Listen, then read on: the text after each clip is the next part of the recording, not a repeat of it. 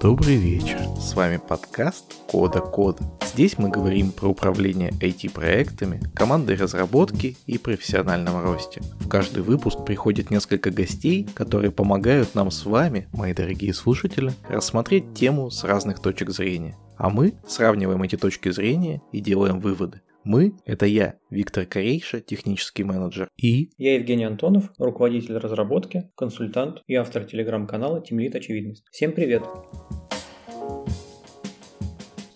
Мои дорогие слушатели, я хочу сделать небольшой дисклеймер. Дело в том, что этот выпуск был записан еще в начале февраля, до того, как мы с вами вступили в новую эру. В связи с этим некоторые материалы могут потерять актуальность, но мы все равно решили выпустить эти интервью. Скорее всего, этот выпуск станет последним выпуском этого сезона, а о том, что изменилось с точки зрения IT-рекрутинга, мы с Женей поговорим в самом конце после интервью гостей. Сегодня мы поговорим про то, как изменились запросы айтишников за уже почти два года пандемийной истории. Это на самом деле очень нетривиальный вопрос, потому что если сейчас открыть множественные форумы, обсуждения под статьями, под видеороликами, то, скорее всего, мы увидим, что совсем эти айтишники офигели, хотят кучу денег. Ну, в общем, все обсуждения, они, скорее всего, про деньги. И про деньги мы, конечно, сегодня тоже поговорим. Женя, вот можешь перечислить несколько вещей, которые, на твой взгляд, разительно изменились на рынке айтишников, но которые не связаны с зарплатами? Как минимум бросается первым это формат работы, потому что очень стало много удаленной работы, и больше людей хочет удаленной работы. И больше людей хочет даже не просто из дома работать хорошо, а кто-то хочет несколько месяцев пожить на Кипре где-нибудь и поработать хорошо, комфортно. Как диджитал-номады, которые раньше прям совсем было какой-то редкой историей. Сейчас это прям достаточно частое явление.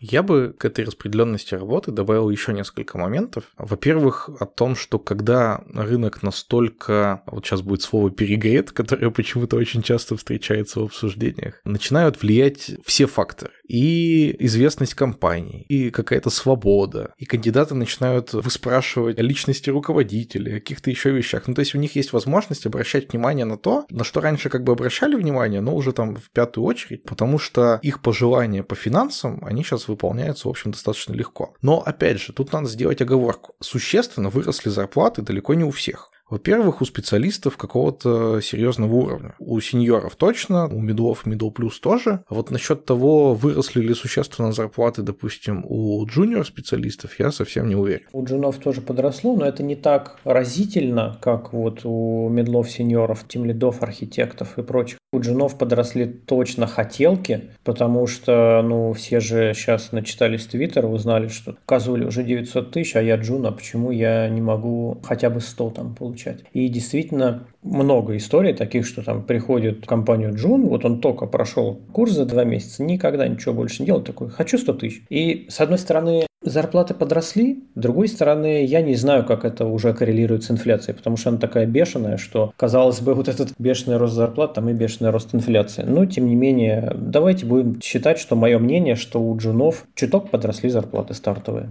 И вот здесь, мне кажется, ты вывел меня на тему, которую я как раз с тобой хотел обсудить. Потому что про деньги, про удаленку мы еще очень подробно поговорим с нашими гостями, которые нанимают много людей. Я думаю, что существенно больше, чем мы с тобой. Мне интересно твое мнение, как вся эта ситуация повлияла на качество команд разработки. Потому что есть ощущение, что когда HR начинают хватать всех, до кого только дотянутся, ну, естественно, в эти их сети попадают люди не такой высокой компетенции, как они себя себя представляют? Я не знаю, мне кажется, наоборот, влияние больше позитивное, потому что у тебя идея в том, что набирают кого попало, и фиг его знает, чем это все закончится. А у меня идея то, что раньше сидела какая-нибудь компания в Москве, не буду пальцем показывать, но она, правда, существует, большая, крупная вообще, на рынке российском. И она всегда говорила, вот, пожалуйста, если вы в Москве живете, приходите ко мне работать в офис. Потом прошло чуть пандемия, они такие, ну ладно, если вы разработчик, мы, пожалуйста, наймем вас удаленно. Потом прошло еще чуть времени, пожалуйста, если вы темлит, мы наймем вас удаленно. И есть возможность в регионах тоже же ведь куча хороших специалистов,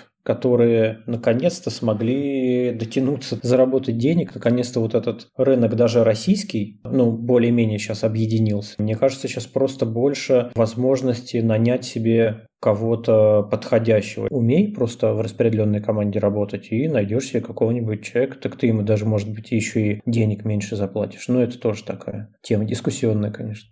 Насчет того, что индустрия стала более глобальной, это точно. Действительно, сейчас твой сосед по коворкингу, если вчера он работал на нью-йоркский стартап, то ты удивлялся, а сегодня, если он говорит о том, что работает, то, в общем, ну, работает и работает. Еще и можете сравнить, у кого из вас условия более интересны. Если ты работаешь на российском рынке, лучше не сравнивай себя с соседом, который на нью-йоркский стартап работает зарплаты айтишников выросли, а вообще в стране, если честно, ситуация-то не такая замечательная во всех остальных отраслях. И в связи с этим я вот несколько таких комментариев читал, что, допустим, топ-менеджер банка, не называя сам банк, жалуется, его подчиненный через три уровня программист Вася зарабатывает больше денег, чем он топ-менеджер. Мне кажется, вот эта история, она еще и приводит к какому-то другому отношению. Ну вот особенно в крупных корпорациях, когда ты понимаешь, что у тебя самые высокооплачиваемые специалисты это вот те бородатые ребята в свитерах, но, тем не менее, мне кажется, твое отношение часто меняется, и именно вот отношение высшего руководства.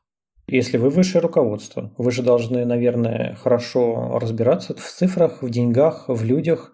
Ну, пожалуйста, посчитайте, как это сделать лучше, придумайте, оптимизируйте. Вы же на то и высшее руководство. Есть такое высшее руководство, которое просто сидит и жалуется. Ой, что-то мы программистам много платим. Ой, не знаем, что делать. Либо дальше платить, либо распускайте, а потом не знаете, что с этим делать, как эти задачи закрывать. Я думаю, что везде, где руководители ответственно подходят к тому, что они делают, к тому, как они ведут бюджеты, к тому, как как они считают, и все равно там программистам будут платить достаточно хорошо, потому что программисты зарабатывают еще больше. А если уж вы не можете экономику свою посчитать, страдайте, идите дальше. Это еще и заставляет эту экономику считать, так скажем, более внимательно. Выдавать программистам то, что реально для бизнеса заработает какие-то серьезные деньги, а не заставлять их чинить принтер. То есть, казалось бы, это заставляет людей делать свою работу, правильно? Похоже на то. Ну, класс. Видите, сплошная польза от программистов. Ну, я, знаешь, хочу какую тему поднять. Ты сказал, что в целом-то по стране ситуация печальная, и особенно печально у региональных компаний, которые не могут себе позволить каких-то там хороших, дорогих программистов, которые... Они же раньше в регионе себе нанимали, ну, какую-то там региональную зарплату платили, окей. А сейчас все, ты программиста не приманишь региональной зарплатой. И ты, получается, должен нанять кого-то там более-менее, кто пишет своими без ошибок и под себя не ходит, и уже за какие-то хорошие деньги. Или ты просто купишь готовую программу и не будешь писать свое решение. Ну, это классная фантазия, но по факту оказывается, что купили готовую программу, ой, а тут надо переделать, а здесь нам не подходит, тут у нас бизнес-процесс не такой, а здесь мы по-другому хотим, тут некрасиво. А кто будет переделывать? Дорогой программист. Здесь Прям ситуация печальная. Никакого хорошего решения универсального предложить я не могу, но ситуация настолько печальная, что прям доходит до чего-то прям неприятного, когда сидит программист, тысяч там 100-200 получает, рядом с ним работают люди, ну, не менее тяжело работают люди, а им там платят 20, 30, 40 тысяч. И такая, конечно, классовое неравенство. Ну, короче, я надеюсь, что нас еще не скоро раскулачат расстроенные наши товарищи.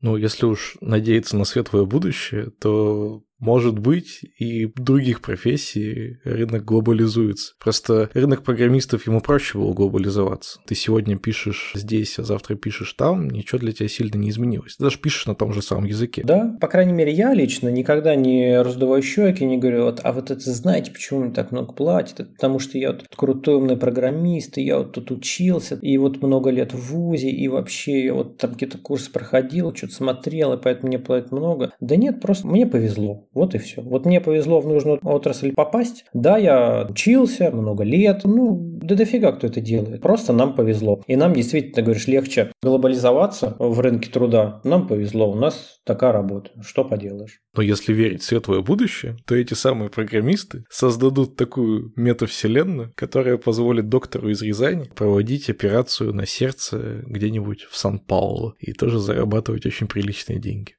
Хорошая фантазия. Мне кажется, она намного лучше, чем фантазия менеджеров, которые верят в то, что сейчас программисты создают такую программу, которая позволит без программистов делать все на свете, просто накликивая мышкой у себя там в комплюхтере. Около года назад я побывал на докладе на конференции DAMP. Этот доклад был от человека, который рассказал о том, что можно удаленно работать не на одной работе, а сразу на двух, на трех, а то и на четырех. Причем не последовательно, а параллельно. То есть ты в одной и той же работе рабочие 8 часов работаешь на нескольких работах. Может быть, мы когда-нибудь сделаем про это отдельный выпуск, но пока что я хотел бы поговорить с тобой об этом как о явлении. Сталкивался ли ты с тем, что кто-то работает на нескольких работах одновременно? Да, и на самом деле сейчас это прямо очень широко распространено. Если раньше это было как-то ничего себе, чувак там нашел местечко, устроился, ого-го. Сейчас это все больше и больше входит в какую-то норму. Но это опасная норма. Опять же, это, наверное, тема для отдельного подкаста, насколько это честно, справедливо, порядочно. Тут прям действительно можно много рассуждать. Но в целом это уже распространено, и причин этому может быть несколько, как банальные «просто нужно больше денег, я хочу заработать все на свете», до такого, что я не могу на одной своей работе полностью раскрыть свой потенциал, Поэтому я, допустим, на этой работе делаю вот то-то в такой-то позиции, а на другой работе я делаю другое в другой позиции, и это нужно для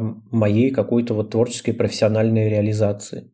Если вам, мои дорогие слушатели, хочется, чтобы мы позвали гостей с таким необычным опытом, обязательно напишите об этом где-нибудь в комментарии. Лучше всего в нашем телеграм-канале Кода Кода. Наверное, последний вопрос, который я бы хотел обсудить до того, как мы пригласим в студию гостей, вот такой. Понятно, что в моменте оценить сложно, но не показалось ли тебе, что увеличилась текучка из-за того, что на хороших специалистов прям сыпятся предложения. Если ты программист и, не дай бог, где-нибудь засветился, что ты программист, написал об этом в LinkedIn статью на Хабр и еще что-нибудь, у тебя есть очень хорошие шансы получать, ну, там, как минимум один офер в неделю, а то и там по несколько офферов в день. Ну, да, мне кажется, тут даже никакой статьи писать не надо, ты просто заполни HeadHunter, у тебя 3-5 лет опыта будет нормального, открываешь резюме, и ты там не по одному оферу в неделю получаешь, а тебе просто каждый день задалбывают письмами и звонками. Ну, наверное, да. Наверное, текучка выросла. Но мне сложно сказать. У меня в команде текучка прям очень маленькая, но это все-таки заслуга наша как команды, вот такой культуры, чтобы всем было хорошо в долгосрочной перспективе. В целом, ну, по крайней мере, по моему кругу общения, действительно люди часто скачут между работами, причем мне их сложно упрекать, когда они говорят, говорят, ну что, мы поработали полгода, нам предлагают плюс 30% к зарплате. И мы можем там за год сделать плюс 60% к зарплате. Я такой, ну блин, могу только за вас порадоваться. А вот тебе самому приходит предложение о работе? Мне самому приходит предложение о работе. На HeadHunter у меня я даже не открываю никогда, там вообще опасно. У меня просто висит на Хабар карьере моя резюмешка там на LinkedIn, там просто написано «Я не ищу работу, ничего не надо мне предлагать». И все равно приходит регулярно. Если бы я там переключил в режим «Я ищу работу», я уверен, поток был бы еще более мне, когда приходят такие предложения, я чувствую неловкость, потому что, ну, я же не собирался менять работу в моменте. Значит, мне надо как-то отказать, или надо все таки выслушать, или сходить на собеседование. Ну, вроде как и времени хочется на это тратить, и лишний раз там обнадеживать не очень хочется. А ты что испытываешь, когда такие предложения получаешь? Зачастую это вообще абсолютно бестолковые, нерелевантные предложения. Привет рекрутерам, которые рассылают этот спам, я прям помечаю как спам. Иногда на меня что-то находит, и я такой думаю, я сейчас, наверное, доброе дело сделаю. Вот есть вакансия, она сформулирована плохо, она что-то там некорректно, что-то можно подтюнить улучшить. Я пишу рекрутеру, слушайте, ну, как бы я не хочу, но вот смотрите, можно, вот, допустим, у вас там сделать по-другому, написать по-другому, вот это вот может быть лишнее, здесь там добавить. И в ответ мне в 99% что? Ничего, я ухожу в полный игнор, никому абсолютно это не интересно, не интересны никакие ответы, кроме ответа я выхожу завтра на работу к вам. Все. И буквально вот за последний год моих таких иногда попыток что-то как-то прояснить с рекрутером, мне вот только один раз рекрутер недавно ответила. Мы с ней поговорили, пообщались.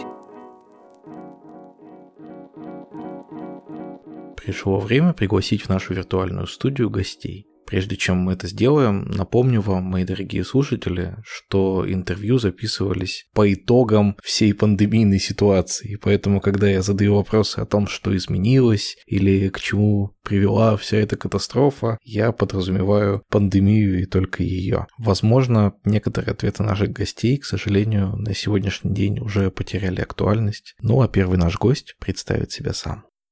Меня зовут Владимир Тимошенко. Я являюсь IT-рекрутером в международной IT-компании Каруна. Также являюсь бывшим консультантом IT-практики международного рекрутингового агентства Hayes. В рекрутменте я с 2019 года специализируюсь как раз-таки в IT-направлении, то есть разработчики, QA, DET. Сегодня мы с тобой говорим про рынок IT-вакансий. Сейчас этот рынок что из себя представляет? Если говорить про рынок IT, разработчиков, компаний, которые сейчас у нас есть, представить некий торговый центр, в котором у нас есть дорогие бренды с хорошим качеством, дорогие бренды с качеством качеством плохим, дешевые бренды с хорошим качеством, дешевые бренды с плохим качеством и так далее. Ситуация сама по себе тяжелая в том плане, что разработчиков мало, потребностей гораздо больше в них, чем может закрыть рынок кандидатов. По поводу того, перегрет ли рынок. Есть такой момент, зарплаты нещадно растут, но растут они за счет двух факторов. Первое – это крупные компании, либо банки, либо аутсорсинги, в которых не могут приложить ничего, кроме денег, поэтому накидывают их много. Также стартапы есть айтишные, которые, поскольку они стартап, некоторые потребности, которые они не могут закрыть, тоже безопасности, что стартап не закроет через пару месяцев, они компенсируют огромным количеством денег. Отсюда у нас идет перевес в деньгах. Есть два момента.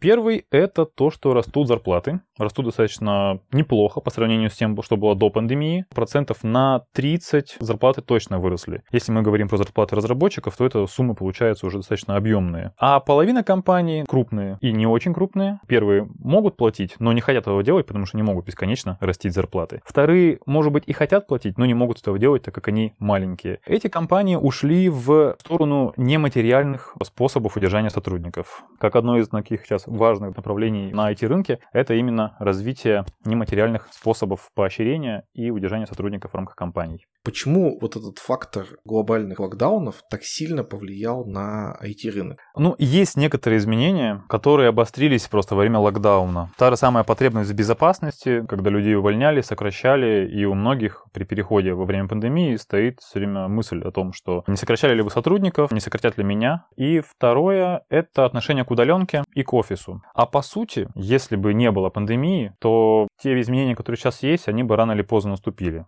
Удаленка бы рано или поздно пришла, потому что в IT она потихонечку уже внедрялась, и пандемия просто ускорила этот процесс. Рост денег и уход компании в нематериальные способы удержания и привлечения сотрудников тоже так бы появился, потому что деньги сами по себе растут. Вот эта история с тем, что всех заставили перейти в какой-то момент на удаленку, как ты считаешь, она вообще поменяла сознание работников, сознание работодателей? Если да, то как? Хороший вопрос. Начнем, наверное, с кандидатского рынка. Кто-то понял, что ему замечательно работать на удаленке, и что он, будучи, допустим, в Белгороде, Таганроге или где-нибудь за Уралом, может работать на Москву с московскими зарплатами и прекрасно жить в своем городе. А кто-то, наоборот, понял, что ему не хватает именно такого человеческого общения, или, допустим, что он просто не может работать дома, потому что дома семья, или просто дома некомфортно, потому что атмосфера такая расслабленная, и хочется после работы прийти и именно дома расслабиться. Потому что, когда работаешь дома, вот эта вот граница между работой и отдыхом немного стирается. Те люди, которые не могут дома работать, они, конечно, обострилось желание прийти в офис. И, по сути, сейчас кандидатский рынок выглядит следующим образом. Процентов 25 очень хорошо себя чувствуют на удаленке и не готовы куда-то от нее переходить. Процентов 15 как раз-таки выражают даже не готовность, а именно потребность к тому, чтобы ходить в офис и работать оттуда, потому что дома им некомфортно, невозможно или просто не могут. И, наверное, процентов 60 за гибридный формат офиса, чтобы, допустим, допустим, раз в два в неделю или три раза в неделю приходить в офис, потому что что есть офис? Общение с коллегами, это возможность немного развеяться, да, как-то из дома выйти, встряхнуться, возможно, потом с коллегами куда-то сходить после работы, что гораздо удобнее, да или, может быть, в офисе как-то отдохнуть. Наш пример с оборудованными офисами, особенно в айтишке, это часто встречается, когда у вас тут есть и плойки, и караоке, музыкальная комната. У нас, например, очень, она таким большим спросом пользуется. Здесь постоянно кто-нибудь играет на пианино, ударных, клавишах, на гитаре я также сижу здесь, много времени провожу. Спортзал залы часто стоят в бизнес-центрах, либо в офисах у компаний. Если же говорить про компании, то здесь повысилась гибкость. Несомненно, за подходом к тому, чтобы идти на уступки к кандидатам и предлагать им возможность ходить в офис тогда, когда они хотят, либо давать какую-то более гибкую возможность за посещение офиса. Эта гибкость влияет и на другие процессы в рамках компании. Наши слушатели не знают, но Владимир специально, чтобы у нас запись пошла лучше, ушел в музыкальную комнату, где оборудовано шумоподавление. Вопрос у меня к тебе такой в связи с этим. Стало ли для работодателей теперь обязательным такое придумывать в офисе, чего раньше не было? Вот у меня есть, честно говоря, ощущение, что в целом офисы айтишные, они стали еще круче. Раньше вот у Гугла был там супер офис, и все смотрели видяшки, как по офису Google гуляют. А сейчас вроде как каждый, даже какая-нибудь маленькая компания должна в офисе что-нибудь такое придумать, чего дома нет. Да, слушай, я с тобой в этом плане полностью согласен. Такое время, что просто печеньками, отличной командой, интересными задачами не заманишь людей в IT. И как раз ты упомянул Google. У нас есть один разработчик, который раньше работал в британском офисе Google. Когда мы новый вот наш офис открыли, он сказал, что, ребят, это просто несравнимо с тем, что там было. То же самое было с офисом ООН, когда у нас другая девушка пришла. Говорит, я была в офисе ООН, я была в вашем офисе, и понимаю, что это, конечно, просто небо и земля. Для чего вообще это сделано изначально было? Поскольку IT-компании в основном идут сейчас не только по пути материального премирования, но и каких-то нематериальных удержаний, так создаем якоря, то внедряются разные те же музыкальные комнаты, кикерная, комната для йоги, спортзал, чтобы люди, занимаясь чем-то помимо работы, во-первых, могли разгрузиться. Ну, бывает, что там, не знаю, тяжелый мид, тяжелая работа, тяжелая задача, дома или что-то там, не знаю, может быть, тяжелое произошло. Пришел, поиграл немного в PlayStation с коллегой, там, не знаю, поиграл на пианино на гитаре, позанимался спортом, попел в караоке, выдохнул, и уже хорошо. Либо если ты с командой, либо с коллегами занимаешься чем-то, да, какой-то групповой активностью, опять же, в офисе, это создает дополнительный якорь. И когда к тебе придут с новым предложением, чтобы тебя переманить, допустим, большими деньгами, ты подумаешь, что как бы да, денег-то больше, но у меня здесь и друзья, мы занимаемся, допустим, да, там на кроссфит ходим, я могу поиграть здесь на гитаре, могу попеть в караоке по пятницам с коллегами. И вот эти вот моменты, они зачастую перевешивают Потому что деньги сейчас предлагают все. А вот интересный досуг, помимо работы и денег, это, наверное, такой новый челлендж, особенно у IT-компаний. У меня сейчас к тебе максимально наивный вопрос, но который mm-hmm. я несколько раз слышал от разработчиков. Вот музыкальная комната, она стоит, там, не знаю, миллион рублей. А у нас в компании работает, там, например, 20 разработчиков. Вот почему бы просто не поделить и не выдать каждому из 20 разработчиков по 50 тысяч в качестве премии? Это же нам больше понравится, чем музыкальная комната.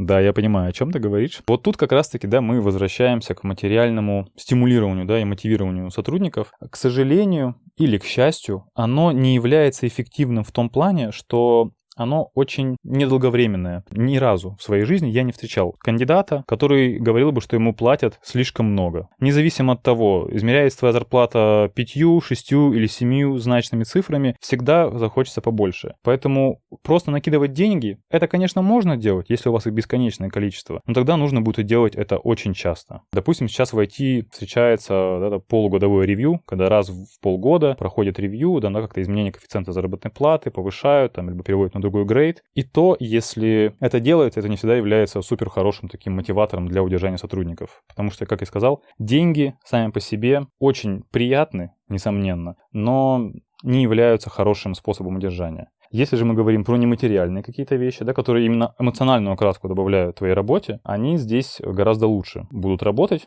Да, возможно, ты не получишь такого удовольствия, как тебе, если на 50 тысяч упадет на карту, но потихонечку приходя, играя, либо воспользовавшись возможностью научиться, допустим, играть на ударных, на бас-гитаре, на пианино в рамках офиса и расслабиться при этом, ты создаешь для себя самого эмоциональный якорь, что на работе тебе хорошо. Ты там можешь не только поработать и пообщаться с коллегами, но и отдохнуть, заняться хобби, любимым делом и как-то развиваться в творческом, допустим, плане, либо в спортивном, как тебе угодно. Ты очень круто все расписал, аргументированно, логично, для работодателя все понятно. А вот если бы к тебе подошел программист с таким вопросом, ты бы также ему ответил? Я бы, наверное, сказал ему, что, будучи психологом по образованию, могу сказать, что сколько бы денег ему не дали, ему будет мало, и он это, если еще не понял, то со временем точно поймет. Со стороны компании, естественно, будет логичнее дать возможность тебе самореализоваться, развиваться, да, там, либо получать какие-то дополнительные эмоции позитивные на работе. Это, во-первых, скажется на твоей работоспособности лучше, а во-вторых, создаст для тебя более приятное впечатление о компании в целом и большую к ней привязанность, как к своему, так сказать, второму дому. То можно рассказать первому, если мы будем говорить о том, что 80% времени человек именно активной жизни, когда он не спит, проводит на работе,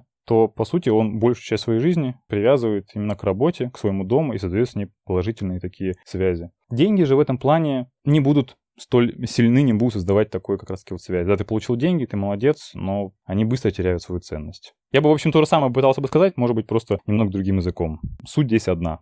Есть такой разрез рынка, когда мы делим людей на грейды, джун, middle, senior, и пытаемся понять, как изменился спрос вот в разрезе грейдов. Может быть, ты меня сейчас поправишь? У меня есть ощущение, что спрос действительно на сеньоров и на мидлов, он супер сильно огромный вырос, а вот спрос на джунов, он, мне кажется, что немножечко упал, просел. Может быть, там в связи с тем, что на удаленке их посложнее учить. Может быть, в связи с тем, что джунов стало побольше. Подтверди или опровергни мои вот эти ощущения. По поводу грейдов, востребованностью джунов, медлов и сеньоров. А, ты прав, есть у нас определенный перевес в сторону того, что джунов разбирают гораздо менее охотно, чем медлов и сеньоров. IT-индустрия — это очень быстро изменяющаяся сфера возникает какая-то идея, ее нужно быстро запустить в прод, разработать, протестировать и выпустить к широкой публике, к массовому потребителю, чтобы получать деньги. Потому что чем дольше ты ее пилишь, ну, разрабатываешь, тем больше шанс, что ее сделает кто-то раньше тебя и заработает все эти деньги. А ты, получается, вложив огромное количество денег в разработку, их просто теряешь. Поэтому, естественно, нужен человек, которому даешь задачу, и он начинает разрабатывать. То есть это вот медлы и выше. Джуниор-специалистами тут чуть потруднее, потому что более медленно будут работать, более легкие вещи могут делать, их нужно как-то обучать, собирать, дополнительно, да, получается, ресурс медлов и сеньоров будет на это затрачиваться.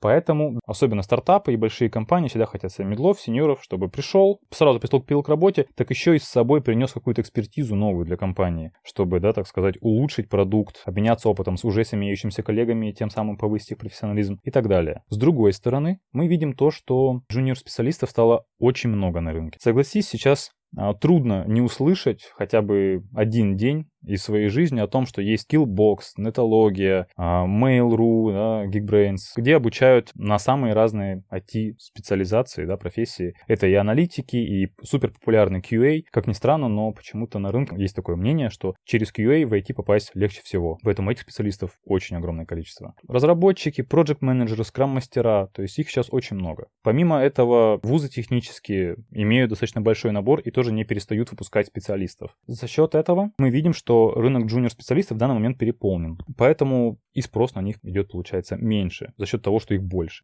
Если вам, мои дорогие слушатели, интересно больше узнать о курсах и о классическом образовании для разработчиков, рекомендую вам послушать первый выпуск второго сезона, где мы как раз подробно разбираем эту тему. Владимир, а можешь дать какой-то совет человеку, который пошел на курсы, где ему сказали, что, блин, вот middle специалист зарабатывает 100, 200, 300 тысяч, он закончил эти курсы, а сейчас не может найти работу даже за зарплату существенно меньше, и говорит, ну, обманули, какая-то ерунда. Как жену стать э, медлом или тем же самым сеньором? Есть несколько вариантов. Э, во-первых, из-за того, что джунов очень много, нужно немного выделиться на фоне остальных. Прочитать дополнительную литературу, изучить побольше смежную тематику с твоим направлением, побольше фреймворков, если ты разработчик, получше теорию, если ты QA, познакомиться с разным инструментарием, если ты аналитик. Не обязательно тебе, допустим, да, закончив курсы аналитики, знать э, все, допустим, системы отчетности, там, да, Tableau, Power BI и прочие, там, все языки, Python, SQL на высоком уровне. Но знакомство с ними уже повышает твою возможность попасть в ту или иную компанию, поскольку стек везде используется разный. Это первое. Второе, у нас есть компании, которые с радостью берут джунов, даже практически без опыта, но с какими-то знаниями либо пониманием, особенно если у тебя есть техническое высшее образование. Это такие компании, как, допустим, Netcracker, другие аутсорсинговые, консалтинговые компании, крупные банки также имеют привычку брать к себе джунов, потому что в этих компаниях, поскольку они достаточно крупные, у них большое количество заказов, большое количество сотрудников внутри. Есть специальные курсы. Вот, например, в том же NetCracker есть специальный курс по тому, как они взращивают специалистов джуниор уровня прямо внутри компании, дают им проекты, которые у них имеются в работе, и растят их вплоть там, до сеньоров, до лидов, архитекторов. Я общался с архитектором, Java-архитектор из компании NetCracker, который проработал там 7 лет, придя туда джуном после вуза, и вот просто рос постепенно там с джуна для медла, с медла до сеньора, потом стал техлидом, потом перешел на позицию архитектора. Поэтому это как один из вариантов. Найти просто крупную компанию, где берут специальных джунов, обучают их и растят внутри. Понятно, что раз рынок на middle и выше специалистов такой разогретый, то требования кандидатов, ну, естественным образом, наверное, выросли. Но меня больше интересует не то, насколько они выросли, а как они изменились. Вот какие требования были малозначимыми, а сейчас вот после всей этой ковидной истории вдруг значимость свою увеличили. Их, наверное, три, могу сказать. Первый, который обозначил, это деньги, потому что все хотят получать в рынке. Не обязательно больше всех, но все же сумма должна быть не ниже рынка, как минимум хотя бы. Какой рынок? В зависимости от вакансий все и от сферы. Второй момент – это гибкость. Гибкость может проявляться в самых разных условиях. Для IT, мне кажется, сейчас это одно из самых основных э, вещей для разработчиков. Гибкость в выборе технологий, в принятии решений, да, как будет развиваться продукт, либо фича, которую они разрабатывают. Возможность быть услышанным, возможность выбирать, как он будет работать из дома, из офиса, в каком соотношении это будет, допустим, если мы говорим про гибридный формат. И третье, на фоне как раз-таки пандемии и сокращений, которые проходили, актуализировалась потребность безопасности у сотрудников. И им, конечно, гораздо приятнее и спокойнее работать в компаниях с уже каким-то именем, с каким-то да, прошлым, где они устраиваются по, возможно, белому контракту стандартному с белой заработной платой. И они понимают, что если что, то они как бы застрахованы как минимум с законодательством о том, что они останутся просто так без работы. А если будет какое-то сокращение, то им обеспечат соответствующее время на подготовку да, к переходу в другую компанию. Плюс там, если не ошибаюсь, по законодательству три оклада еще выплачивается. Знаешь ли ты историю с Ксолой, когда они там чуть ли не треть разработчиков выгнали одним письмом? На самом деле эта история некий мем в IT-рекрутменте и в IT-мире в целом, да, когда просто одним днем мне друг э, из другого агентства, я еще в агентстве работал, рекрутингового, скидывает статью, где ребята, в общем-то, решили, что им нужно сократить расходы, каким-то непонятным образом для самих сотрудников посчитали их эффективность, и тех, кого они посчитали неэффективными, написали просто письмо, что типа, сорян, ребят, мы с вами расходимся. А потом, как ни странно, они открыли огромный набор то есть они стали обратно людей нанимать. И я думаю, на фоне этой новости они, конечно, испытывают э, небольшие трудности. Потому что, будучи разработчиком, согласись, ты бы подумал, принимает ли офер, когда недавно прошла такая шумная чистка кадров. Более того, эта история, мне кажется, набросила тень не только на эту конкретную компанию, но и вообще на все компании, может быть, уровня ниже, чем Яндекс, а таких у нас, в общем, ну, почти все. Может быть, ты дашь несколько советов разработчику, который рассматривает какую-то вакансию? Ну, то есть понятно, что там он может чекнуть деньги, он может чекнуть график, это там все в первую неделю точно выяснится, ну или там, может, в первый месяц. Но как ему подойти к выбору компании с точки зрения вот, безопасности? Ну, в первую очередь, самое безопасное – это оформление стандартный бессрочный трудовой договор, штат компании с белой заработной платой. Хорошо, если еще есть какие-то бонусы, допустим, да, там годовой бонус или квартальный, тоже выплачивается в белую. То есть, чем более белая компания, тем больше у тебя защита со стороны государства как минимум. Когда начинаются истории с сдельной зарплатой, серой, или где оклад 5000, а все остальное это премия, даже если она белая, это всегда такие определенные вопросы. Тут, конечно, человек сам смотрит, насколько ему важны те или иные моменты, но самое первое, на что я обращал внимание, это оформление. А все остальные моменты, они стандартно чекаются. Ну, я бы советовал, наверное, находить людей. Если ты понимаешь, что ты готов принять офер, я бы на твоем месте нашел человека, который работает в этой компании, можно даже через того же HR, обычно они идут навстречу, чтобы пообщаться либо с командой со своей будущей, либо с лидом поподробнее, либо с людьми из других подразделений. В принципе, да, как там в компании работает, плюсы, минусы. Потому что в таком вот э, межличностном общении бывают э, инсайды гораздо лучше, чем у рекрутеров. Потому что все-таки у рекрутера задача устроить себе человека, даже если есть какие-то небольшие минусы, он может их замолчать. Иногда, конечно, их озвучивают, чтобы не было такого, что человек пришел, увидел, что есть какой-то минус, и потом как бы, да, развернулся, ушел. То есть, да, какие-то крупные вещи обычно рассказывают сразу, но мелкие вещи могут замалчивать. А при выборе из 3, 5, 10 офферов, как это обычно бывает у разработчиков, эти мелкие вещи могут сыграть. А человек потом приходит, понимает, что в каких-то моментах ему не досказали, возможно, где-то даже чуть-чуть приврали, и это сразу оставляет такое неприятное послевкусие, ну и, в принципе, достаточно не очень отражается на будущем взаимодействии человека и самой команды. Мне хочется так резюмировать совет, что на одной из последних стадий имеет смысл пообщаться с кем-то еще в компании, кроме человека, который тебя непосредственно нанимает. Да, именно. Я хочу поговорить с тобой еще об одном явлении, которое, ну, как мне кажется, получило такое распространение только в последнее время. Есть разработчики, которые в погоне за большими деньгами пытаются одновременно усидеть на двух или даже на большем количестве стульев и просто устраиваются в две компании удаленно и, соответственно, в один и тот же рабочий день пытаются отвечать в два чатика одновременно, закрывать таски в двух одновременно списках, ну и получать две зарплаты. Что ты думаешь об этом явлении? И действительно ли оно появилось вот только в последнее время? По моему опыту и по опыту моих коллег, несомненно, есть такое, Не могу сказать, что он появился прям какие-то последние пару лет. Всегда, мне кажется, были люди, которые работали там на двух, на трех работах, потому что есть какая-то финансовая потребность, либо есть возможность работать на нескольких работах. Но это скорее исключение, чем частность, поскольку лично я встречал человека, в моей практике я устраивал в крупную компанию лида Android-разработки, который должен был завершить на своей работе старые проекты в течение полугода и сразу же вышел в э, другую компанию на полставки, чтобы потихонечку начать выстраивать отдел, и как раз через полгода перейти туда на стопроцентную ставку. У него это не получилось. То есть буквально через полтора месяца он понял, что он уже начинает выгорать, у него не хватает времени ни там, ни там, качество везде отвратительное. И в старой компании говорят, что ну, как бы, ну, блин, как-то, не знаю, уделим нормально времени, чтобы продукт э, хорошо был доделан, потому что это, получается, ни туда, ни сюда. Ни в новой компании не были довольны его результатами, Поэтому здесь все закончилось достаточно плачевно. Из одной компании он ушел, а во второй, где остался, там пришлось еще много отдохнуть ему, прежде чем вернуться к работе. Потому что такая нагрузка, она очень сильно влияет на выгорание. Поэтому это скорее редкость. Чаще можно встретить, когда разработчик что-то делает на фрилансе. То есть прям не в компании, а какие-то фриланс-проекты делает для своего развития. Допустим, если он фронтендер, пишет на React, ему вдруг захотелось попробовать новый фреймворк. На работе он не может это сделать, он начинает на фрилансе какие-то проектики небольшие брать, чтобы посмотреть. Но вот именно работать на несколько компаний одновременно, эта идея сомнительная честно. В первую очередь для самих разработчиков, потому что выгореть это вот один щелчок пальца и все. А потом останавливаться гораздо тяжелее будет. Как в известной поговорке, за двумя зайцами погонишься, ни одного не поймаешь, еще и ноги себе сломаешь рекрутеры, они все более агрессивно начинают наступать, они уже пишут в личные сообщения, в соцсетях, ищут разработчиков где угодно. В итоге, изменилось ли среднее время работы на одну компанию? Я понимаю, что, может быть, какой-то масштабной статистики еще нет, но по твоим ощущениям. Если говорить именно про период пандемии, то статистику, да, пока особо не отследить, но можно заметить тенденцию, что сейчас для разработчиков и IT-специалистов 2-3 года считается таким временем, да, оптимальным для перехода. То есть человек как бы и не прыгает из года в год в другую компанию, и при этом он не засиживается да, там, на 5 и 7 лет в одной компании. Меняет свой опыт, особенно на начальных этапах. Очень полезно разнообразить свой опыт, чтобы посмотреть, какой вообще рынок, какие есть подходы, как выстраиваются процессы и так далее. Естественно, если человек хочет строить какую-то такую глубокую, высокую карьеру, то тут как пойдет. Кому-то легче становиться лидом, архитектором, CTO и так далее в рамках компании, которую он уже знает.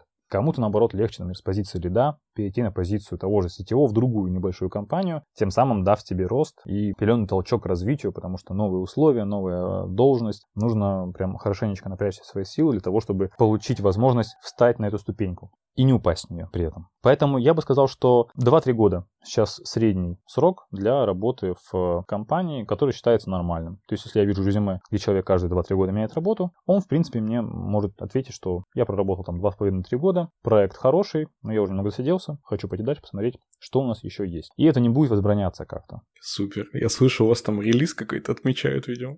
Я должен пояснить для вас, мои дорогие слушатели, это не очень хорошо слышно на записи, но во время ответа на предыдущий вопрос на заднем фоне были радостные возгласы. И именно о них я сейчас спрашиваю у Владимира. Э, да, у нас день рождения сегодня у SMM-специалиста, э, которая для нашего Инстаграма пилит тиктоки, разные рилсы и прочий контент. И вот как раз-таки у нас на третьем этаже находится там же, где музыкальная комната, отдел пиара.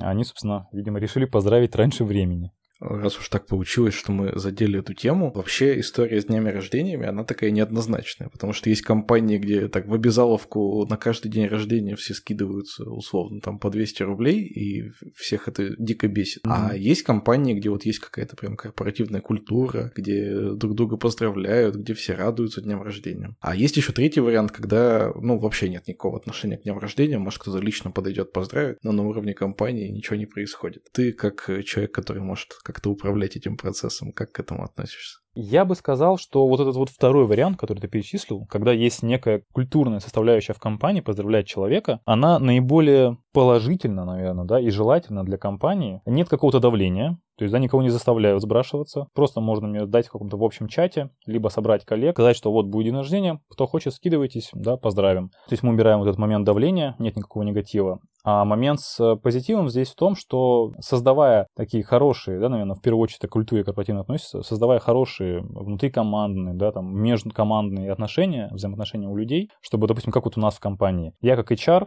а, общаюсь и хорошо и с нанимающими, и со своими людьми, которых нанял, но также, например, общаюсь отлично с фронтенд разработчиками, мы вместе ходим на кроссфит. А, очень хорошо общаюсь с пиар-отделом, мы когда готовились к корпоративу нашему, очень тесно взаимодействовали и так далее. Это у нас относится не только ко мне, но и ко всем вообще в принципе. То есть фронты общаются с э, дизайнерами, дизайнеры с техподдержкой, маркетинг общается со всеми, все общаются с маркетингом. И вот это вот как раз как я и говорил ранее, якоря для сотрудников, когда у тебя большой круг общения, плюс тебя кто-то поздравляет, создает дополнительные положительные эмоции, да, такие позитивные моменты, проявляют внимание к тебе, в том числе и компания к тебе проявляет внимание, она, конечно же, подкупает и является дополнительным таким способом удержания сотрудников компании, когда им приходит какой-то контр-оффер от э, компании X. Мои дорогие слушатели, здесь я хочу сделать еще одно отступление. Этот выпуск должен был стать последним в сезоне, но тема корпоративной культуры, которую мы сейчас задели, так сильно меня заинтересовала, что мне захотелось разобраться в ней подробнее, но об этом вы узнаете в следующем бонусном выпуске второго сезона. Ну а мы с вами вернемся к Владимиру и к тому, как пандемия повлияла на рынок IT-специалистов. Скажи, вот если завтра коронавирус исчезнет, ну, придумали там супер лекарство, ну или просто чудо произошло, что изменится на рынке разработчиков? Упадет ли спрос обратно? Вернутся ли все в офис? Честно, как я и говорил, произошли те изменения, которые должны были произойти в основе своей. Просто они были более ускорены тем же самым коронавирусом. Поэтому, если вдруг завтра нам Илон Маск скажет, что он придумал замечательную вакцину без 5G чипов, которую все будут себе ставить, и коронавирус просто уйдет, то особо-то ничего не изменится. Потому что сейчас уже не особо как-то обращают внимание на коронавирус, к нему уже все привыкли. Ну, да, с поправочкой на QR-коды, маски, сдачу ПЦР и еще тысячу удобных вещей для перелета.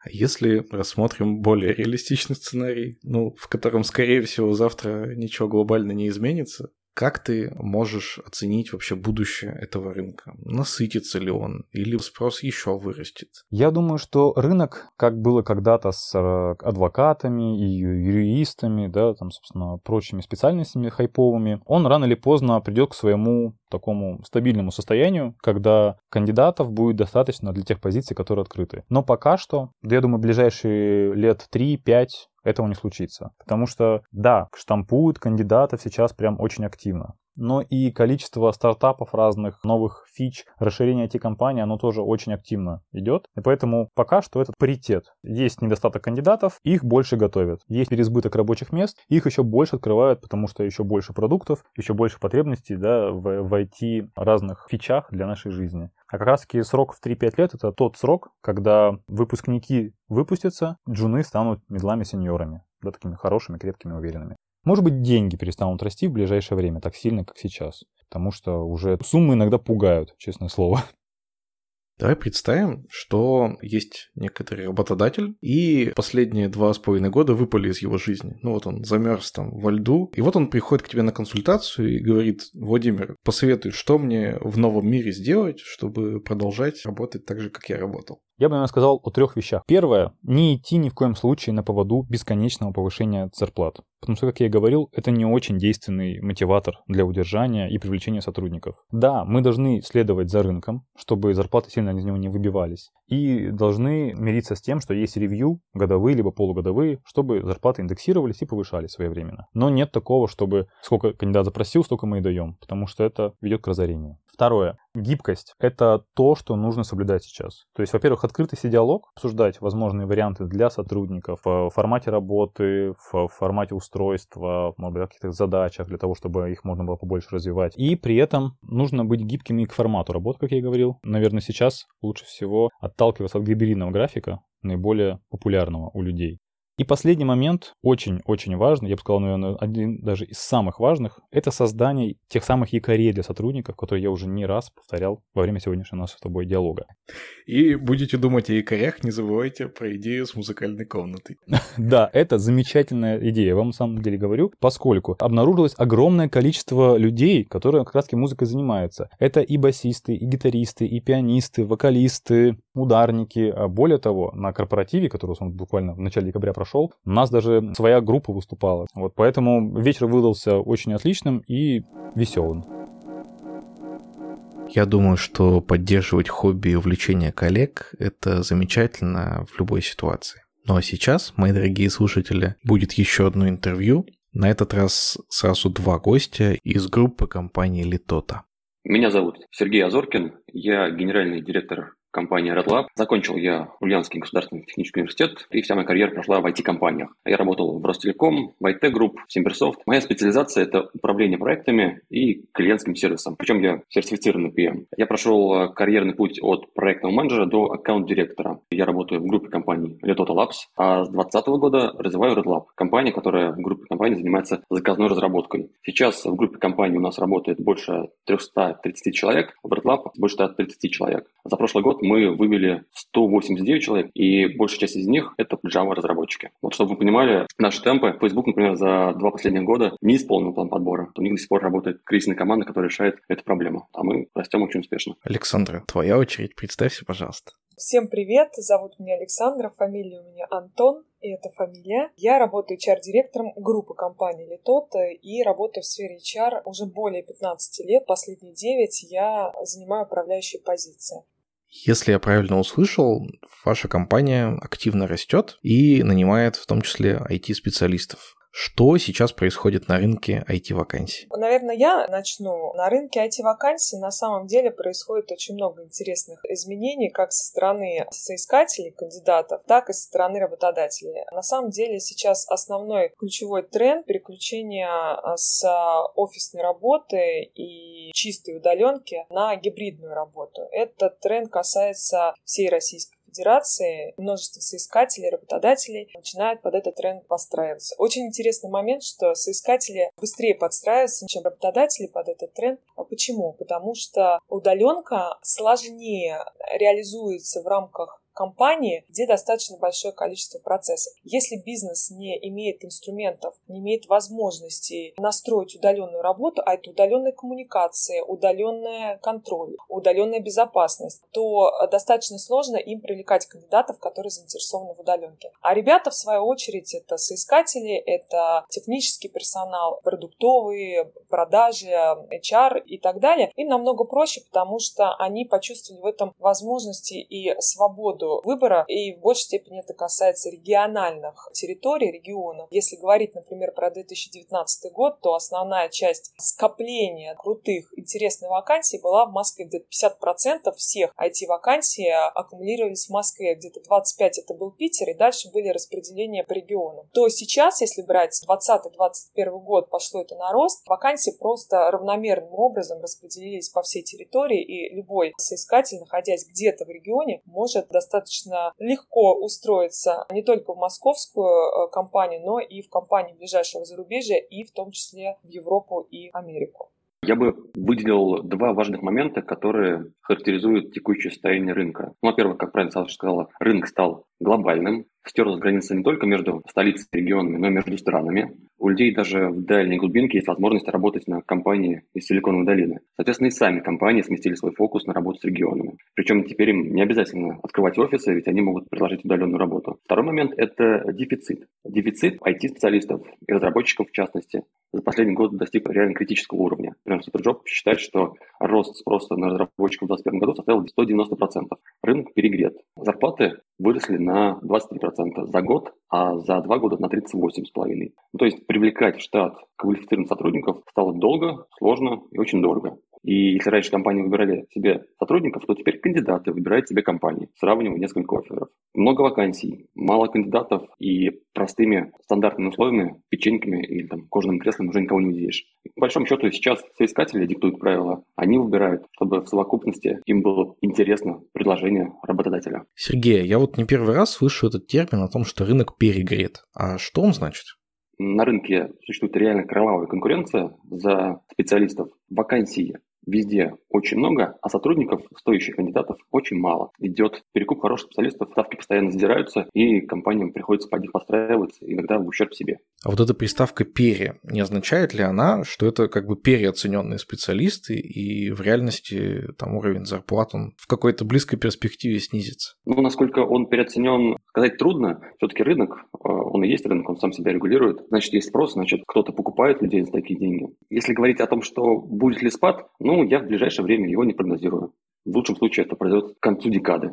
Рынок стал более глобальным, и ребята из условной деревни, куда идет один маленький проводок интернета, могут работать на глобальную компанию. Получается, что предложение IT-специалистов выросло. И вот я тогда возвращаюсь к тому вопросу, а почему спрос вырос еще больше, чем предложение? Ну, за это мы должны поблагодарить, наверное, два последних года. Всем понятные события, в том числе подтолкнули мир к тому, что все уходит в онлайн, и э, из-за глобальной пандемии все это происходит гораздо быстрее. Понятно, что электронная коммерция очень сильно растет, медицина, да ну, наверное, их можно перечислять долго, везде, везде, все переходит в онлайн. У нас сегодня звучал такой термин, как гибридный формат работы. Кажется, что пару лет назад вообще никто таких слов не произносил. Ну или, может быть, в каких-то там очень узких кругах. А гибридный формат работы – это просто три дня дома, два дня в офисе, или он чем-то радикально отличается? Гибридный формат подразумевает то, что компания предоставляет сотруднику выбор, как ему удобнее работать. Где-то есть жесткие требования по тому, сколько времени нужно находиться в офисе, где-то этого нет. Вообще вот до ковида удаленка, она была уникальностью. Сейчас это норма. И те, кому пришлось перестраиваться, делают это зачастую не очень хорошо. А вот те, у кого это было настроено ранее, получили преимущество. А на самом деле вот сейчас маятник, мне кажется, качнулся в обратную сторону, и многие хотят вернуться в офис. Люди подустали от удаленки, они соскучились по живому общению, по тусовкам у кулера. Один из самых популярных у нас вопросов, будем ли мы открывать офис или проводить офлайн корпоративы на фоне того, что много людей работают удаленно и такой большой спрос, пошли разговоры о том, что есть разработчики, которые принимают одновременно 2, 3, 4 оффера и сразу работают на несколько компаний, причем ну, в одно и то же время. На самом деле мы сталкивались а, с таким явлением, у нас даже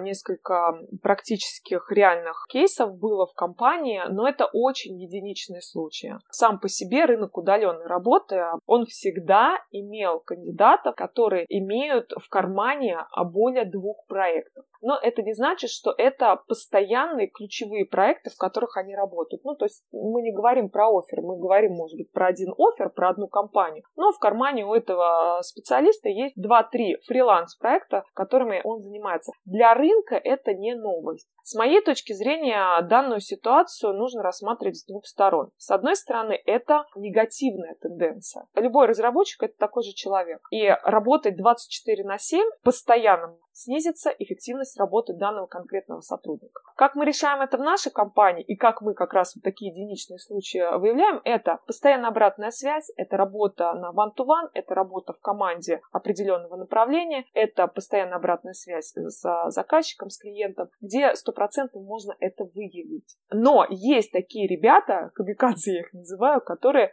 способны физически работать 24 на 7. Они имеют у нас постоянное место работы, но при этом они имеют 2-3 фриланс-проекта, которые никак не завязаны с нашей компанией, с нашими клиентами и так далее. Естественно, здесь вопрос human with human. Ты переходишь как руководитель на уровень человек с человеком и договариваешься с данным сотрудником о том, что те цели, которые стоят внутри команды по оферу, не должны быть снижены по эффективности. Это срок, это стоимость результата и так далее. А мы с ребятами это проговариваем, и они это понимают. Нельзя проконтролировать и понять, что разработчик не работает где-то на стороне, только по эффективности. Другой вопрос, как вы это организовываете и делаете. Почему с моей стороны есть вторая положительная медаль этой ситуации? Да потому что, когда разработчик работает плюс один плюс два дополнительных проекта, он параллельно компенсирует свои потребности в развитии своих технологических проектных компетенций. И таким образом он нарабатывает дополнительную компетенцию, которую, например, если вдруг компания не может предоставить быстрые смены проектов, он себе компенсирует. То есть таким образом одна из ключевых потребностей разработчика, которая есть у каждого, начиная от жена, заканчивая лидом, руководителем и директором ЦТО,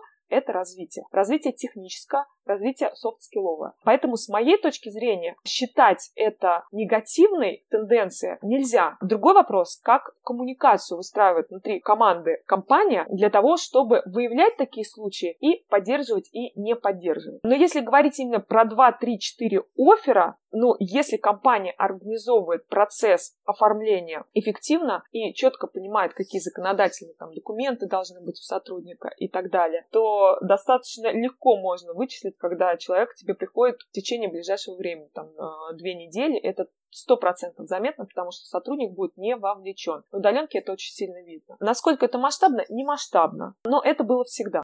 Мы поговорили про отношение к деньгам и отношение к удаленке. А как еще запросы современных кандидатов отличаются от запросов кандидатов двухлетней давности? Сейчас, как и раньше, многое решают деньги.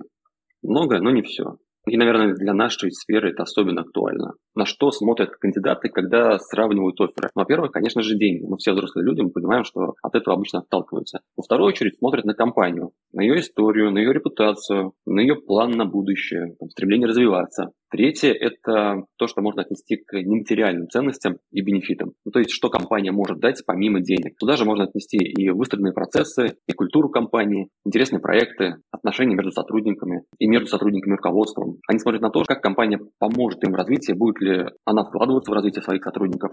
Очень важно наличие комьюнити внутри компании, ну и личность руководителя, который тебя нанимает два года назад у кандидата на руках порядка было двух-трех офферов. Сейчас количество офферов на востребованные вакансии, например, Java разработчик, может достигать до 10 офферов у одного соискателя, у одного кандидата. Модель работы с соискателем плюс-минус на российском рынке одинаковая. То есть все говорят одними и теми же словами, такими как корпоративная культура, коммуникация, при этом каждый вкладывает в это свое и не умеет это показать. Поэтому, чтобы отличиться и сделать так, чтобы на твой офер обратил внимание кандидат, позиция рекрутера и знание рекрутера не только в области рекрутмента, но и в том стеке, в котором он работает в поиске на рынке, очень важны. То есть важный момент – это отличительность от тех общих слов, которые говорит весь рынок. Какие новые требования, например, от кандидатов появились? Однозначно за последние полтора-два года это детальное описание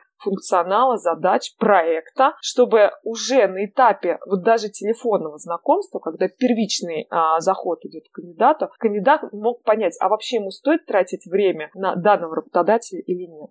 Немаловажно это организация рабочего пространства. Если раньше они даже вопросов этих не задавали, потому что открываешь вакансию, и там четко описано плюшки, печеньки, проезд, ДМС и так далее и тому подобное.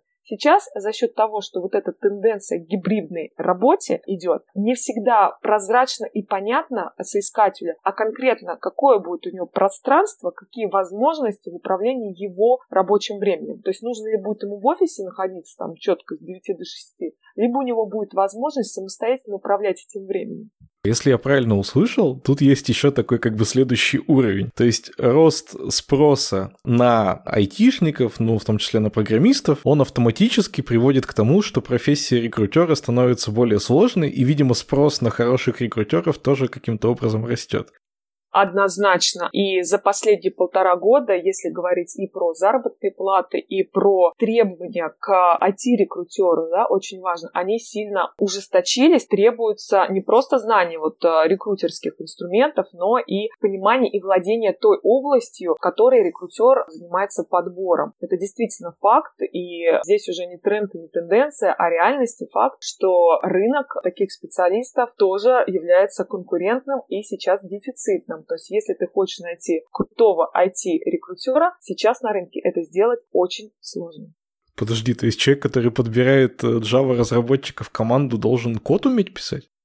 Нет, писать код он не должен уметь, но он должен разбираться в особенностях э, стека, как отсутствие тех или иных инструментов, которые есть в совокупе, а там разная совокупность на разных ступенях, да, этой специализации. Чем это отличается? Например, чем отличается Джун, Java разработчик, от Middle Java разработчика? Это же не только года, то есть он там два года проработал или три. Это особенность проектов, в которых он работал. Что значит такое высоконагруженный проект, да, то есть в чем особенность и так далее. Почему такой объем стека у джуна, а такой объем стека у сеньора. Вот такие вот моменты. Ну, конечно, круто, если IT-рекрутер может немножко покодить, тогда он может уже даже какими-то тонкими специфическими словами общаться с соискателем. Но это не самоцель сейчас, по крайней мере. Но понимание и знание общей специфики и терминологии однозначно должно быть рекрутера. Уже обычный рекрутер не сможет эффективно закрывать вакансии. Почему? Потому что он просто зацепить кандидата в силу большой конкуренции не сможет. На самом деле, многие сотрудники приходят как раз-таки после собеседования с руководителем, потому что наши ребята, они способны продать себя, продать нашу компанию, зажечь кандидатов, так что они просто приходят, чтобы поработать именно вот под руководством этого человека. Многих разработчиков, в первую очередь мы говорим про них, им очень важно, чтобы у них был ментор, наставник, за которым они пойдут, лидер. Во время собеседования вот, наши ребята стараются так себя построить, так себя показать, чтобы было интересно с ним работать. О важности менторства у нас, мои дорогие слушатели, есть отдельный выпуск, который вы можете найти во втором сезоне. Личность руководителя это понятно, ну а как с этим работает компания? Получается, что нужно делать руководителями только хороших парней. Слушай, ну это немаловажно. Личность человека, вот его софт-скиллы сейчас играют очень важную роль. Конечно же, хард мы никуда не выбираем. Очень важно руководителям отделов, руководителям юнитам разбираться в технологиях, а, том, с чем работают его сотрудники, но ему важно вот именно быть таким тим-лидером отчасти, то есть человеком, который сплочает вокруг себя команду, может построить то самое комьюнити, сообщество, чтобы всем было комфортно работать не только на проектах, но и вот во вне проектное время. Представим, что есть некий работодатель, который два года где-то путешествовал, был в отпуске и вообще ничего не в курсе, что тут происходит, а сейчас вот ему нужно заново все это организовать. Что бы я посоветовала в первую очередь, это формировать планы работ, стратегию работ на опережение. Чтобы это делать, нужно научиться анализировать рынок труда и с точки зрения э, движения соискателей, и с точки зрения э, движения работодателей. Потому что мы все-таки живем в конкурентной обстановке, и мы конкурируем не только за ресурс, но мы и конкурируем на э, рынке продукта и разработки. Поэтому выстраивать такую работу, которая будет позволять играть на опережение того, что происходит на рынке. А для этого команда должна иметь у себя такие компетенции, как аналитика. И очень важно анализировать тенденции, слушать подкасты, где э, люди, которые на практике используют или создают какие-то инструменты, могут поделиться этими знаниями. Не бывает одного решения на сложный вопрос. Это всегда совокупность каких-то знаний.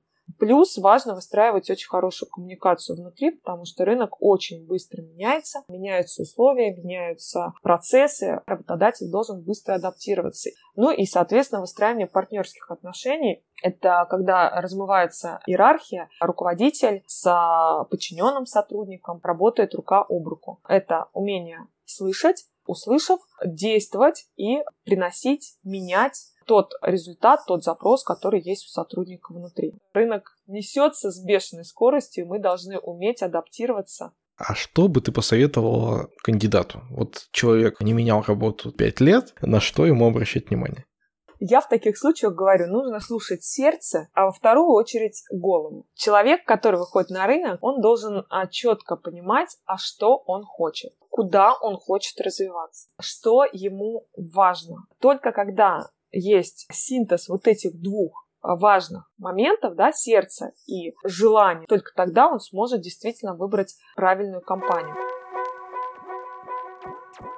Напомню вам, мои дорогие слушатели, что в этом выпуске мы ставили своей целью понять, как изменился рынок IT-вакансий за время пандемии и как нам теперь жить в новой реальности.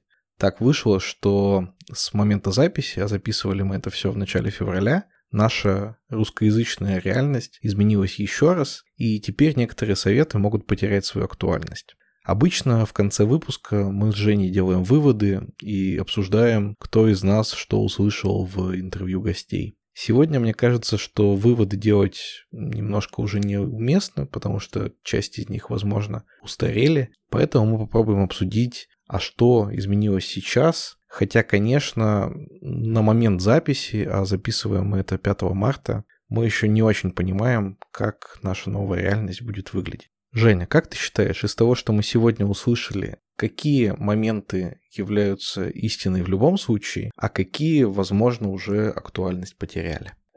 Очень сложная ситуация, очень сложные вопросы. И, ну, это как курс доллара прогнозировать. Мы прям вообще абсолютно не представляем, что будет завтра. И здесь, на мой взгляд, вообще очень сложная ситуация с э, удаленной работой именно на западной компании. Насколько уже, ну, я читал э, там Twitter, читал комьюнити, общался с людьми, которые работают с э, западными работодателями. Ситуация начинает прямо сильно очень осложняться. Просто много многие люди не могут получить выплаты, потому что там на банках санкции, вот еще такие запретные финансовые меры до вещей уже более такого политического характера, когда российские подразделения сокращают, закрывают. Ну, нет, нет такого прям явного прям харасмента. Ты русский, мы прям все, поэтому тебя увольняем. Может быть, где-то под ковром это есть, но прям именно такой формулировки я сейчас ни от кого не слышал. Но то, что компании в целом сокращают подразделения в России, это правда. А бывает обратная ситуация, когда говорят, что мы все хорошо работаем, мы дружная компания, давайте вас релацируем. И у нас, получается, в первой половине подкаста была тема какая? Что ты сидишь в России, ты работаешь удаленно, все хорошо, все классно. Сейчас похоже, что все движется к тому, что либо ты сидишь в России и работаешь в России, либо ты, если хочешь работать с западными компаниями, ты релацируешься. Возможно, сейчас со временем люди будут находить какие-то лазейки, там, финансового, юридического характера, как работать с компаниями, как получать выплаты, но вот это прям темный лес вообще непонятно. Не ясно, что будет на рынке труда вообще. Если мы говорили раньше, что, допустим, специалистов мало, мы все в цене. Сейчас вообще я прям не представляю, что будет. То есть, с одной стороны, специалистов станет в России еще меньше, потому что очень многие, ну вот я вижу по комьюнити, прямо очень многие уезжают за границу, релацируются, и прямо страна много IT-специалистов потеряет. С другой стороны, какие-то компании, вот, допустим, вчера прямо буквально была новость, что, возможно, EPAM закроет представительство там в России. Если оно закроет, то люди, получается, ну, на мой взгляд, я, опять же, не специалист, и эту новость не прям детально могу комментировать, но, возможно, тысячи людей потеряют работу, тысячи вот этих разработчиков пойдут на российский рынок. Я, ну, вообще не представляю, короче, это какой-то супер сейчас бешеный рандом, все живут и не понимают, Будет расти зарплата, не будет расти зарплата, будут люди терять работу. И, и кризис, и многие компании, наверное, просто там начнут закрываться или там оптимизировать расходы, сокращать людей. Вообще прям супер какое-то подвешенное состояние. Корневой темой в обоих интервью была такая история, что на рынке дикий голод, что рынок перегрет, что middle плюс и сеньоров отрываются руками. И когда я просил наших гостей построить прогнозы, я понимаю, что, конечно, никто не мог предсказать то, что случилось на самом деле, но прогнозы, в общем, для айтишников были довольно положительные. О том, что и зарплата вряд ли будет снижаться, скорее еще больше будет расти, и спрос вряд ли там в ближайшее время как-то упадет. Сейчас мы видим, что все замерло, всем страшно, никто не понимает, что будет дальше. Но фундаментально, мне кажется, что запрос у человечества, у наших конкретно компаний на какие-то IT-системы, сервисы, программы, SaaS, стартапы, он не упал, он существует. А это значит, что когда какая-то острая фаза пройдет, может быть, немножко не в том виде, может быть, э, с какими-то там ухищрениями, но, наверное, история со спросом, она все равно прорастет. Ну, да, справедливо. Ну, всегда, конечно, легко найти работу, если вы крутой специалист. По работе там на российском сегменте, опять же, наверное, что-то попытаются импорта заместить в той или иной мере. И, и спрос на людей, которые вообще смогут это сделать, конечно, будет большой. Какие-то места людей будут пылесосить, а в какие-то, ну, вот вообще непонятно. На днях Яндекс говорил, что может быть так у него случится, что если там куча людей потребует свои деньги, там куча инвесторов, то у него может случиться дефолт. Ну, что будет с э, вот этой кучей разработчиков, которые в Яндексе, непонятно. У Озона, насколько я слышал, там тоже какие-то проблемы, ну, такого более экономического характера, ну, в смысле не то, что у них денег нет, у них, как они говорят, с деньгами все в порядке, просто вот какие-то вот эти санкционные политики мешают немножко деньги туда-сюда гонять, и поэтому тоже может какие-то проблемы быть. Сейчас, с одной стороны, действительно будут люди нужны, чтобы многое где-то заместить, где-то новое там что-то сделать, где-то старое обслуживать. Люди всегда будут нужны, это правда. С другой стороны, кто из компаний сможет себе позволить их содержать и на каких условиях их содержать? Вот здесь я прям не знаю. Я тоже в этом плане немножко в страхе, Потому что совершенно непрогнозируемая история. Все, что мы планировали, все, о чем мечтали, все, чего хотели, оно все как-то внезапно туманом покрылось. Ну и мне бы хотелось, мои дорогие слушатели, поделиться с вами, что у нашего подкаста тоже были планы. Пока мы писали этот выпуск, мы запланировали сделать следующий специальный выпуск про корпоративную культуру. К сожалению, сейчас я не знаю, выпустим ли мы его и выпустим ли в том виде, в котором собирались. И вообще будущее очень туманно. Мне бы очень хотелось, чтобы вы, мои дорогие слушатели,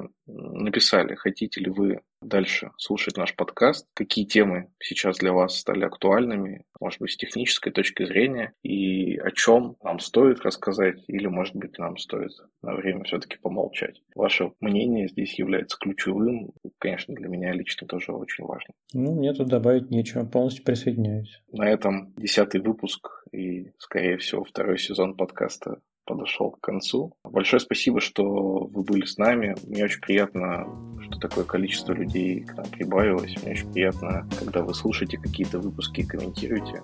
Большое вам спасибо. На этом на сегодня все. До новых встреч. Я тоже был рад участвовать весь этот сезон. Получил большое удовольствие. Спасибо тебе, что меня пригласил. Всем пока. До новых встреч. Всем пока. thank you